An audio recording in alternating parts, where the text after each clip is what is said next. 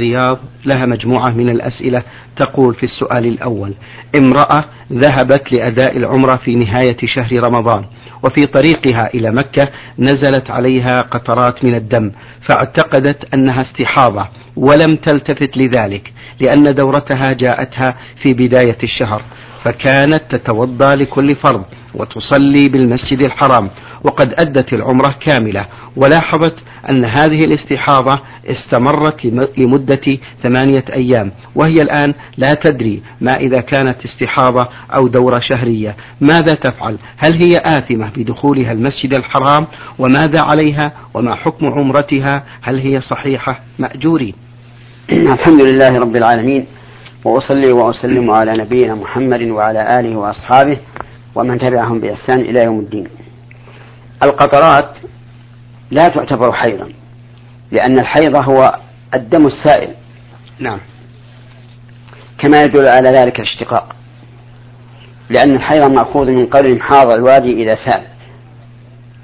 وعلى هذا فعمرة هذه السائلة عمرة صحيحة.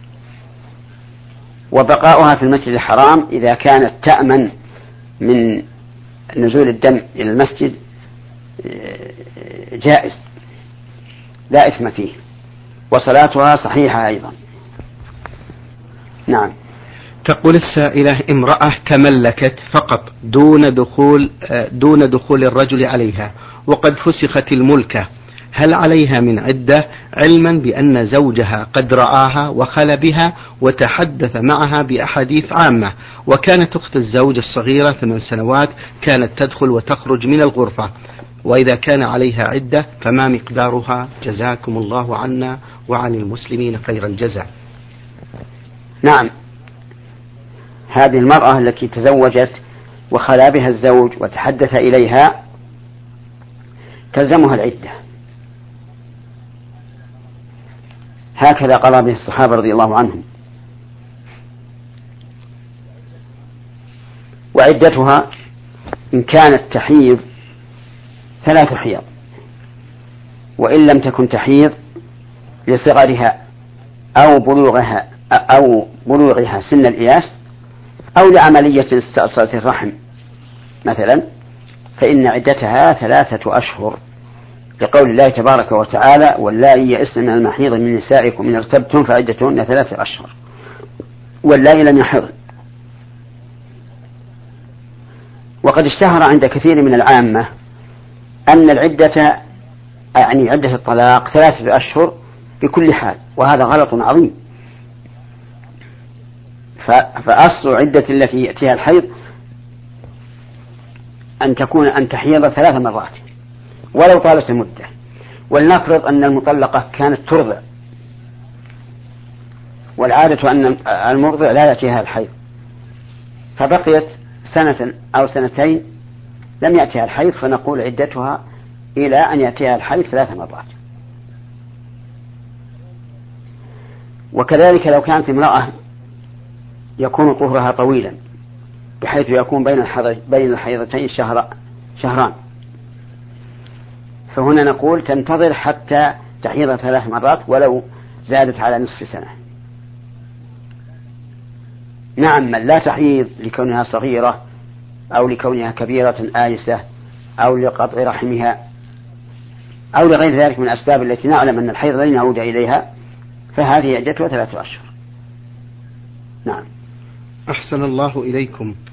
آه السائلة تقول امرأة طلقت طلاقا رجعيا في الشهر السابع من الحمل ولم يراجعها الزوج فأصبح طلاقا بائنا ويلزمها عدة إلى حين وضع الحمل. ولم تكن تعلم أن من شروط العدة عدم الخروج من البيت فما حكم ذلك؟ ليس عليها شيء. والمطلقة لها أن تخرج من البيت كغير المطلقة. أما التي لا تخرج من البيت فهي التي توفي عنها زوجها. فالتي توفي عنها زوجها لا تخرج من البيت إلا لحاجة كمراجعة المستشفى مثلا ويكون ذلك في النهار. أما المطلقة فإنها كغيرها ممن لم يطلقن أي تخرج من البيت في ليل أو نهار ولا حرج. أحسن الله إليكم. امرأة ذهبت لمكة لأداء العمرة وعندما توضأت من الميقات لبست النقاب بدون أن تخرج عينيها لعدم وجود غطاء الوجه فهل عليها شيء في ذلك؟ وهل عمرتها صحيحة؟ وماذا يلزمها؟ عمرتها صحيحة ولا يلزمها شيء لأنها مجتهدة إن أصابت فلها أجران وإن أخطأت فلها أجر. والنقاب إذا لم تخرج العينان بمعنى أن أنها وضعت بعض الخمار على على بعض حتى تغطت عيناها لا بأس به. والمقصود من النهي عن النقاب النقاب الذي ينتقب على حسب العادة. يغطى الوجه ويفتح للعينين. هذا هو الذي لا يجوز للمحرمة. نعم. أحسن الله إليكم هذا السائل محمد من الرياض يقول بأنه طالب في إحدى الكليات الشرعية وله زميل تخلف عن آه، امتحان من الامتحانات بسبب النوم. والنوم ليس بعذر مقبول لدى الكلية فنصحته بأن يأتي بعذر طبي لكي يختبر ولا يحمل هذه المادة علما بأن حملها سيسبب هبوطا في معدله التراكمي لا سيما ونحن على مشارف التخرج ولكن هذا الزميل رفض ذلك رفضا قاطعا على اعتبار أن ذلك غش وكذب ومخالف للنظام وأنا أقنعته بأن يأتي بالعذر. علما بأن كثير من الطلاب يفعلون ذلك من باب أن النوم عذر مقبول. فما حكم الشرع في نظركم في ذلك؟ هذا الاقتراح منك اقتراح محرم. ولقد غششت صاحبك وأوقعته في المهالك لكن بفضل الله أنه لم يقبل منك. وهنيئا له برفض هذا الاقتراح المحرم. والواجب على الإنسان أن يكون صدوقا واضحا صريحا حتى يبارك له في عمله. قال النبي صلى الله عليه وعلى آله وسلم البيعان بالخيار فإن صدقا وبينا بورك لهما في بيعهما. أي أي أي أن البيع البيع البائع والمشتري بالخيار ما دام في المجلس فإن صدقا وبينا بورك لهما في بيعهما وإن كذبا وكتما محقت بركة بيعهما. فالواجب على الطلاب أن يكونوا صرحاء يقولون الحق سواء كان عليهم أو لهم. كقول الله تعالى يا أيها الذين آمنوا كونوا قوامين بالقسط شهداء لله ولو على أنفسكم أو الوالدين والأقربين.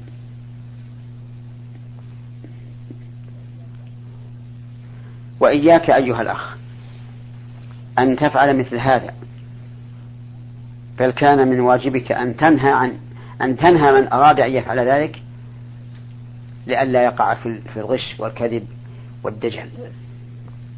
نعم. يسأل في فقرة أخرى يقول أريد الحكم الشرعي في نظركم عن حكم الغش في الامتحانات. الظاهر أن هذا لا يحتاج إلى جواب.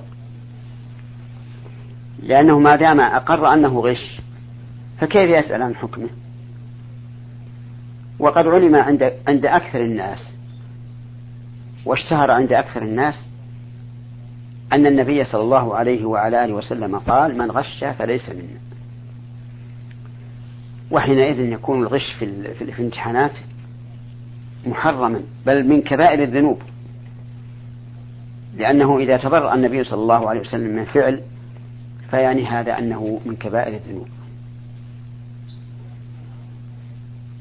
لا سيما وأن هذا الغش يترتب عليه أشياء في المستقبل.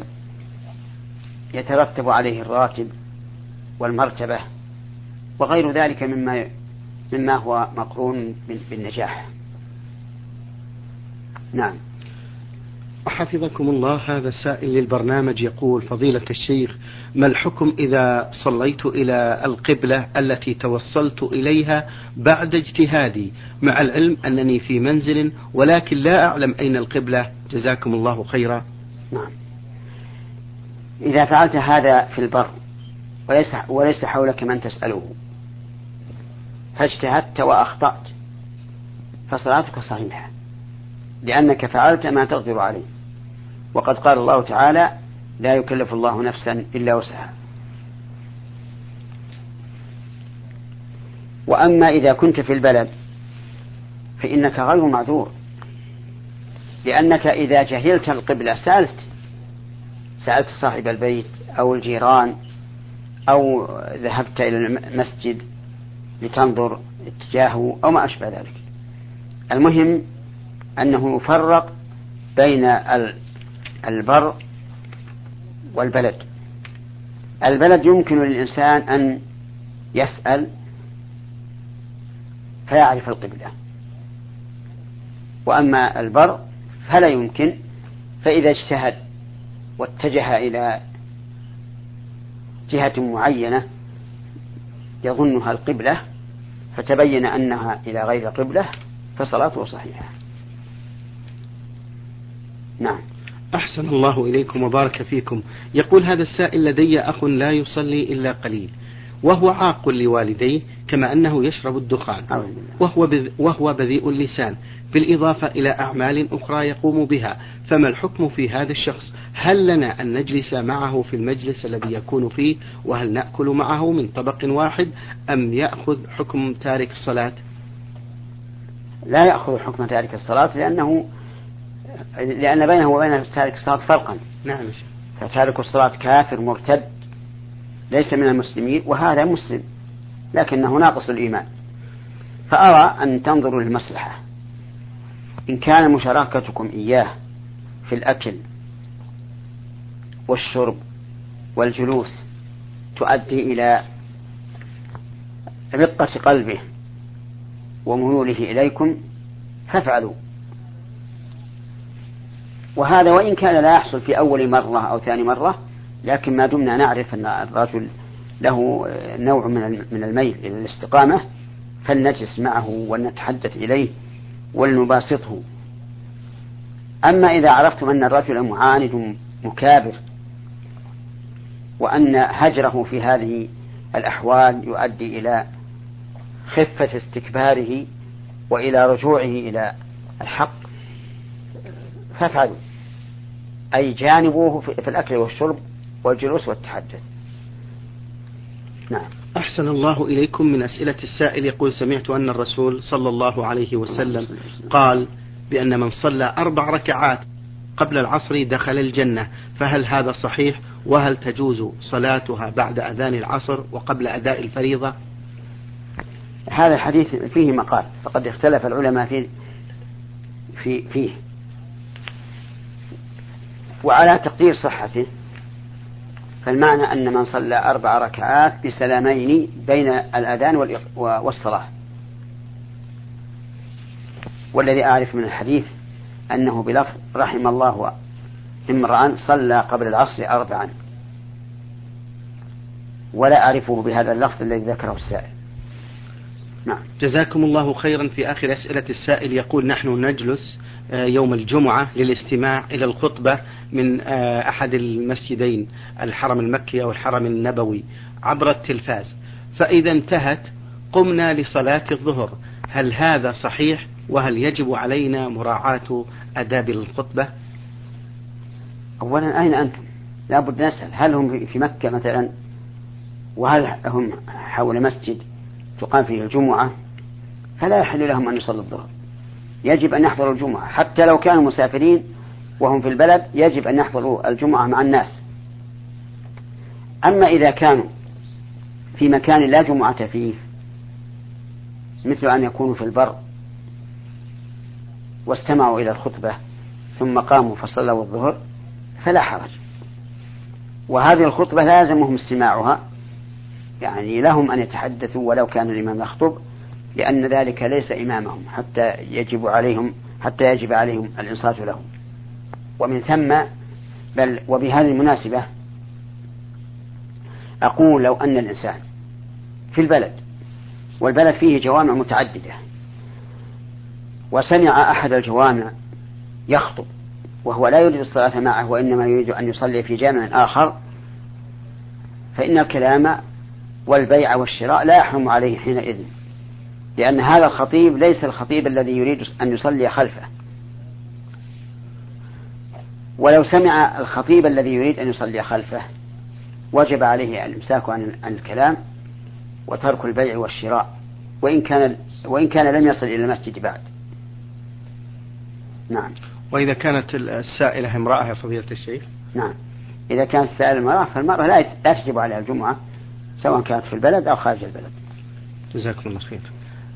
حفظكم الله هذا السائل ميم ميم من الرياض يقول إذا نسي الشخص ركعة من صلاته جاهلا أو ناسيا ثم خرج من المسجد بعد السلام من الصلاة مباشرة أي أنه لم يستغرق وقت طويل ثم رجع فهل يصلي ركعة واحدة ويسجد للسهو أم يعيد الصلاة من جديد إذا لم يطل الفصل ورجع من حين تذكر ثم أتم صلاته فصلاته صحيحة وعليه سجود السهو بعد السلام.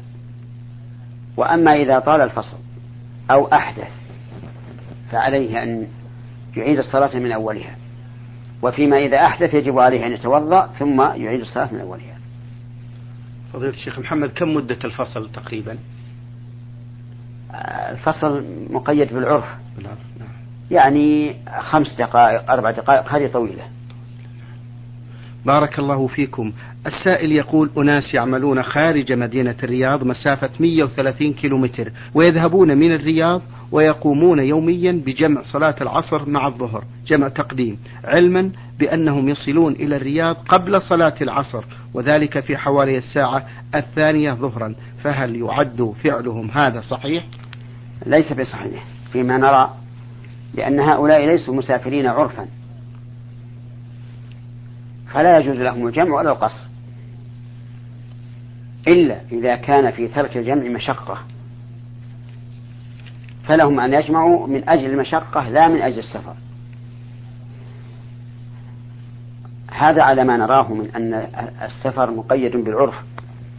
أما إذا قلنا بأن السفر مقيد بالمسافة فهؤلاء مسافرون لهم القصر ولهم الجمع لأنهم تجاوزوا المسافة المحددة وهي نحو 83 كيلو. نعم. أحسن الله إليكم المستمع عبد الله حميم عين مكة المكرمة. يقول هل السعي بعد طواف القدوم للقارن والمفرد والمتمتع يجزي عن سعي الحج؟ أما القارن والمفرد فسعيه بعد طواف القدوم مجزئ لأن أفعال العمرة دخلت في الحج. نعم. إذ أن القارن أفعاله كأفعال المفرد تماما. ومن المعلوم أن النبي صلى الله عليه وعلى آله وسلم وأصحابه الذين كانوا معه أي قارنين لم لم يسعوا مرتين. وأما المتمتع فلا يكفيه سعي العمرة عن سعي الحج. لأن النسكين انفصلا وتميز بعضهما عن الآخر.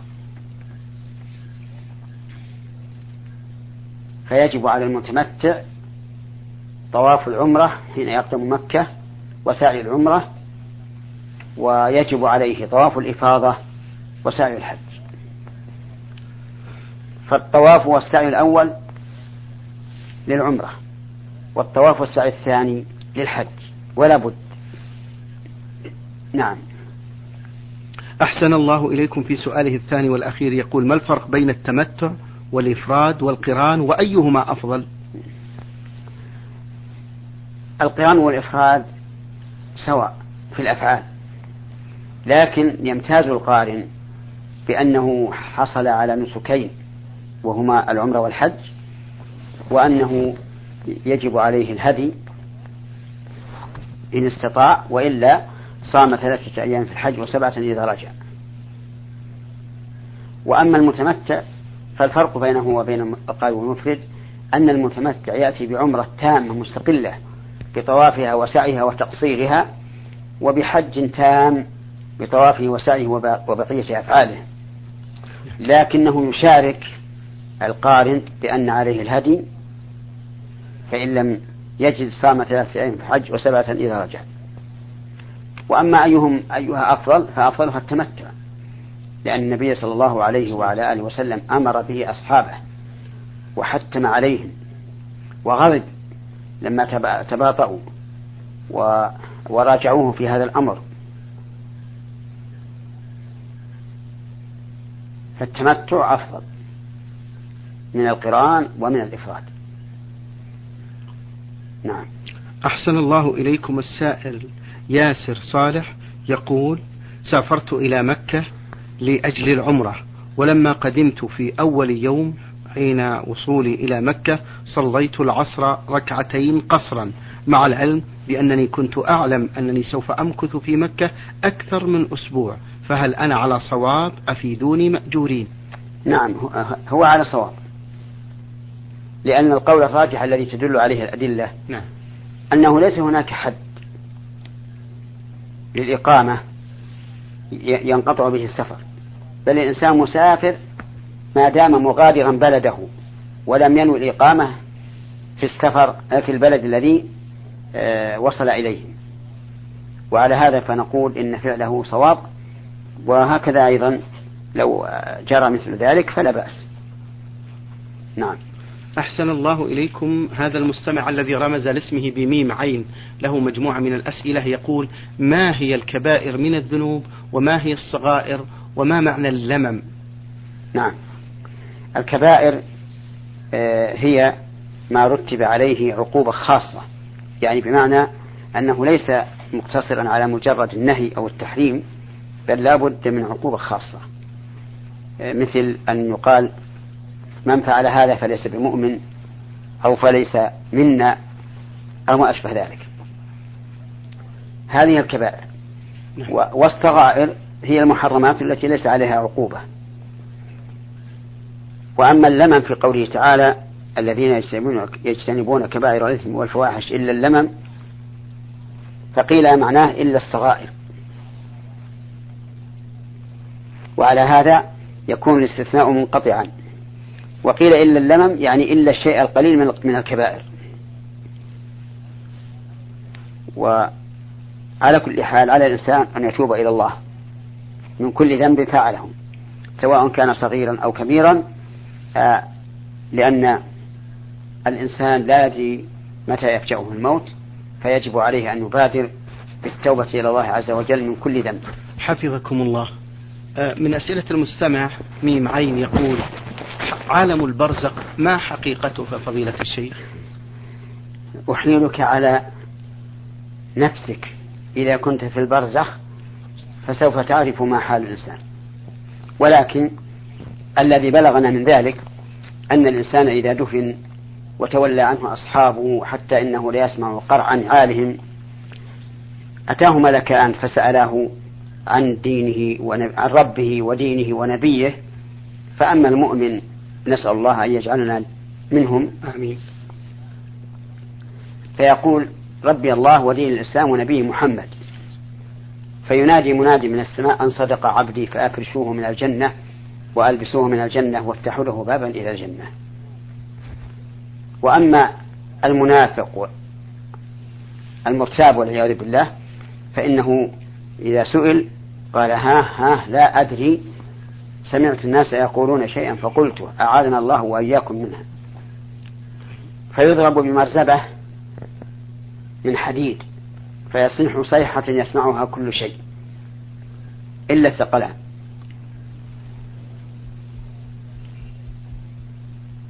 ويضيق عليه قبره حتى تختلف أضلاعه والعياذ بالله أن يدخل بعضها بعضا من الضيق ويفتح له باب إلى النار. أجارنا الله وإياكم منها. اللهم آمين. ثم يبقى الإنسان على أمر لا ندري عنه بالتفصيل. لكن نؤمن بعذاب القبر ونعيم القبر. نعم. أحسن الله إليكم وبارك فيكم. آه، نختم هذا اللقاء بسؤال أحد الإخوة عن قاعدة المشقة تجلب التيسير. هذه الكلمة فيها شيء من النظر. نعم لكن لو قيل اليسر مع المشقة لكان أولى. كما قال عز وجل يريد الله بكم اليسر ولا يريد بكم اليسر. والمعنى أن الإنسان إذا شق عليه القيام بالواجب فإنه يعفى عنه. كما في قول النبي صلى الله عليه وعلى آله وسلم لعمران بن حسين صل قائما فإن لم تستطع فقاعدا فإن لم تستطع فعلى جنب. وقال عز وجل في الصيام فمن شهد منكم الشهر فليصمه ومن كان مريضا أو على سفر فعدة من أيام أخرى. يريد الله بكم اليسر ولا يريد بكم العسر ولتكملوا العدة ولتكبروا الله على ما هداكم ولعلكم تشكرون. نعم. شكر الله لكم يا فضيلة الشيخ وبارك الله فيكم وفي علمكم ونفع بكم الإسلام والمسلمين. أيها الإخوة والأخوات أجاب عن أسئلتكم فضيلة الشيخ محمد بن صالح بن عثيمين الأستاذ في كلية الشريعة وصول الدين في القصيم وخطيب وإمام الجامع الكبير في مدينة عنيزة. شكر الله لفضيلته.